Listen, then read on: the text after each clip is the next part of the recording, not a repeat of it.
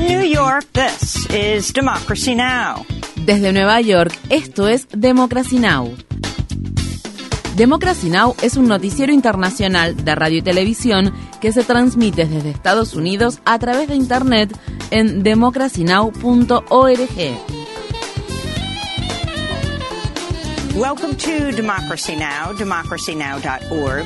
Bienvenidos a Democracy Now! en español democracynow.org barra es, el informativo de Guerra y Paz con Amy Goodman.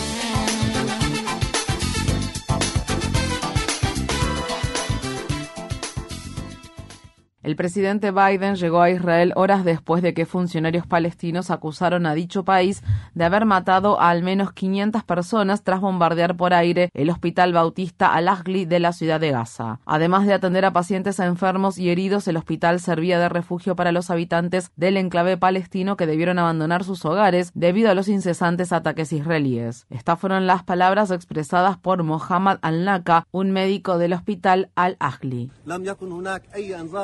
No hubo ningún aviso antes de que el hospital fuera atacado. Había unas 3.000 personas refugiándose aquí.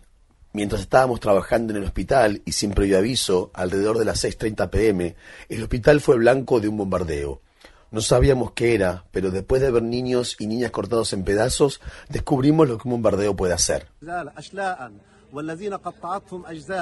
El Ministerio de Salud de Gaza dijo que Israel se comunicó con el hospital para informarle que los ataques que se habían llevado a cabo un día antes de la mortífera explosión eran una advertencia. Por su parte, la ONU ha pedido que se establezca un alto el fuego humanitario inmediato. Asimismo, en medio de la condena internacional que ha suscitado el ataque, Israel ha negado su responsabilidad y ha culpado a un misil palestino. Al parecer, las autoridades israelíes borraron un video cuyas imágenes mostraban el lanzamiento de misiles palestinos que había sido publicado en las redes sociales luego de darse cuenta de que la fecha y hora de las imágenes no coincidían con las del ataque al hospital. Tras el bombardeo del hospital, el rey jordano Abdalá II, el presidente egipcio Abdel Fattah el-Sisi y el presidente de la autoridad palestina Mahmoud Abbas cancelaron una cumbre con Biden que tenían previsto celebrar en Jordania. Si bien Biden dijo estar indignado por el ataque que constituye un crimen de guerra, se puso del lado de Israel cuando se refirió este miércoles al asunto junto al primer ministro Benjamín Netanyahu.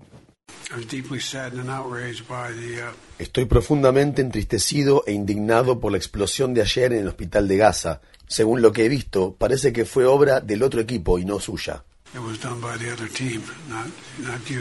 Muchos han señalado que las organizaciones militantes palestinas no tienen la potencia de fuego suficiente como para arrasar un edificio de gran tamaño. Asimismo, Israel tiene antecedentes de haber mentido sobre su responsabilidad en crímenes cometidos contra el pueblo palestino, incluido el asesinato en 2022 de la periodista palestino-estadounidense Shirin Abu Akleh, del que inicialmente culpó a los palestinos y por el que un año más tarde pidió disculpas. Mientras Biden se reúne con funcionarios israelíes, los palestinos han condenado el apoyo de Estados Unidos al genocidio de Israel. Estas fueron las palabras expresadas por un residente de Can Younis, una ciudad que se encuentra ubicada en la franja de Gaza.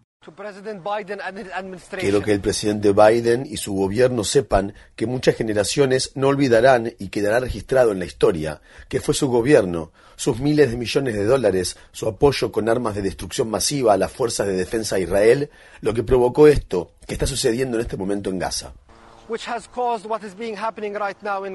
El martes, los ataques israelíes alcanzaron otros objetivos civiles del enclave palestino, incluida una escuela de la ONU donde se refugiaban miles de personas. Al menos 24 instalaciones de la ONU fueron atacadas la semana pasada, donde murieron al menos 14 miembros del personal de dicha organización. Las Fuerzas Armadas israelíes han matado a al menos 3.300 palestinos en los últimos 12 días, de los cuales alrededor de un tercio eran niños y niñas. Los habitantes de la franja de Gaza siguen sufriendo la falta de los suministros básicos, incluida el agua. Turquía ha dicho que está negociando con la organización Hamas para que libere a los rehenes que fueron capturados en el mortífero ataque que llevaron a cabo el 7 de octubre en Israel. Mientras tanto, Irán ha advertido de una posible acción preventiva contra Israel al tiempo que las Fuerzas Armadas israelíes se preparan para una posible invasión terrestre en Gaza. Por otro lado, Israel y Hezbollah, un grupo libanés respaldado por Irán, han estado intercambiando disparos de artillería en la frontera entre Israel y el Líbano. Según se informa, Israel está dispuesto a prohibir las operaciones de la cadena Al Jazeera en el país por su cobertura de la guerra en Gaza. Al Jazeera es una de las pocas cadenas de medios de comunicación mundiales que tiene periodistas en la franja de Gaza. En noticias relacionadas, el Comité para la Protección de los Periodistas dijo que al menos 17 trabajadores de los medios han muerto desde el inicio de la guerra. Entre los periodistas fallecidos hay 13 palestinos, 3 israelíes y un libanés. En Estados Unidos, la Organización de Derechos Humanos Voz Judía por la Paz y otras organizaciones de defensa de los derechos humanos se están reuniendo este miércoles en la ciudad de Washington, D.C. para exigir que se establezca un alto el fuego inmediato en Gaza. Dos docenas de rabinos encabezan las oraciones y acciones masivas de desobediencia civil. Mientras tanto, dentro de la Casa Blanca y otros edificios gubernamentales, el personal ha compartido con los periodistas los desafíos que enfrentan al denunciar los crímenes de Israel contra los palestinos. Los empleados del gobierno de Estados Unidos dicen temer tener que enfrentar posibles represalias por siquiera plantear temas relacionados con las protecciones humanitarias o la moderación en los ataques por parte de Israel. Seis meses de guerra en Sudán han sumido al país en una de las peores pesadillas humanitarias de la historia reciente, donde unas 9.000 personas perdieron la vida y más de 5 millones se vieron obligadas a abandonar sus hogares. Esa fue la dura advertencia emitida por la Organización de las Naciones Unidas que dijo que al menos 25 millones de personas también necesitan ayuda humanitaria urgente en Sudán. La ayuda humanitaria se ha visto obstaculizada debido a los combates que libran desde abril de 2023 el ejército de Sudán y el grupo paramilitar fuerzas de apoyo rápido. La situación que enfrentan los servicios de atención médica también es grave, ya que muchos centros de salud que se encuentran en las zonas de conflicto han cerrado sus puertas. Las organizaciones de defensa de los derechos humanos han condenado la muerte de civiles y periodistas, así como los continuos ataques que estos sufren. El Comité para la Protección de los Periodistas exige que se investigue la muerte de la periodista sudanesa Halima Idris Salim, quien murió el 10 de octubre después de que, según se informa, combatientes del grupo paramilitar fuerzas de apoyo rápido la atropellaron con un vehículo mientras cubría el conflicto en la ciudad de Omdurman. El gobierno del presidente venezolano Nicolás Maduro y los líderes de la oposición acordaron nuevas condiciones electorales en vísperas de las elecciones presidenciales de 2024. Se espera que la medida allane el camino para que Estados Unidos alivie las severas sanciones que le impuso a Venezuela, que han arruinado su economía y han obligado a millones de personas a huir del país. Como parte del acuerdo, el gobierno venezolano permitirá que todos los partidos políticos elijan a sus candidatos, concederá permiso a delegaciones de la ONU y la Unión Europea para observar las elecciones y permitirá que todos los candidatos puedan acceder de igual manera a todos los medios de comunicación.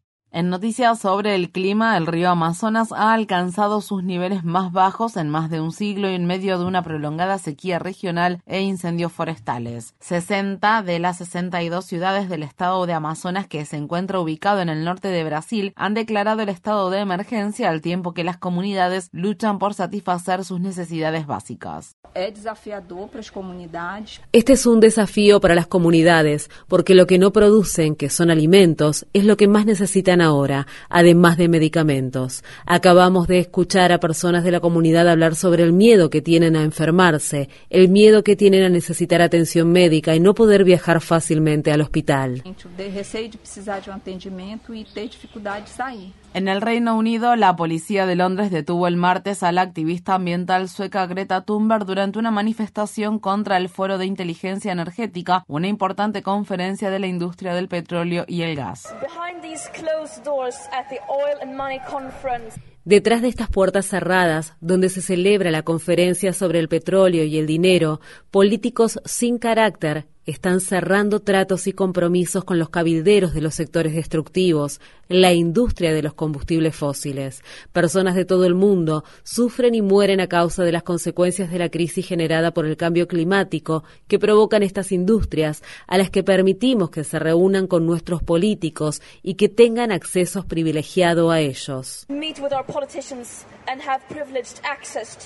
En Estados Unidos, en el estado de Georgia, un policía mató el lunes a un hombre negro que estuvo encarcelado injustamente durante 16 años por un delito que no cometió. Leonard Alan Cure conducía por una carretera del condado de Camden cerca de la frontera entre los estados de Georgia y Florida cuando un oficial de policía lo detuvo, según se informa, por exceso de velocidad. El oficial primero le informó a Cure que lo arrestaría y luego lo electrocutó al menos dos veces con una pistola eléctrica, lo golpeó con una porra y lo mató a disparos El hombre de 53 años había salido de una prisión de Florida en 2020 tras ser absuelto de una condena impuesta en 2004 por robo a mano armada. Desde su liberación a menudo daba charlas inspiradoras a estudiantes de secundaria y tenía planeado asistir a la universidad. El congresista ultraderechista del estado de Ohio, Jim Jordan, no obtuvo el martes los 217 votos que necesita para convertirse en el próximo presidente de la Cámara de Representantes de Estados Unidos, ya que 20 de sus compañeros republicanos votaron en su contra. Los 212 demócratas del ente legislativo votaron por el líder de la minoría demócrata, Hakeem Jeffries. Jim Jordan, que es un aliado cercano de Trump, participó en los esfuerzos para revocar los resultados de las elecciones presidenciales de 2020. Los congresistas vuelven a votar este miércoles. Tras la destitución de Kevin McCarthy, la Cámara de Representantes lleva dos semanas sin presidente. Mientras tanto, se está discutiendo una medida bipartidista para facultar al presidente provisional Patrick McHenry para supervisar la actividad legislativa como una forma para salir del embrollo en el que se encuentra la Cámara Baja actualmente. La Corte Suprema de Estados Unidos restableció por segunda vez la petición del gobierno de Biden de regular las armas no registradas, es decir, los kits de montaje que se pueden comprar en Internet y que permiten a los compradores construir en sus casas armas que son imposibles de rastrear. En 2022, el gobierno federal impuso a los kits de montaje de armas las mismas regulaciones que tienen las armas estándar, incluida la obligatoriedad de que incluyan un número de serie y de que se verifiquen los antecedentes de los compradores. Un juez federal de Texas emitió una orden judicial nacional sobre la norma de Biden, pero la sentencia que la Corte Suprema emitió el martes permitirá que las regulaciones se mantengan en vigor mientras se resuelve en un tribunal inferior la impugnación a la norma.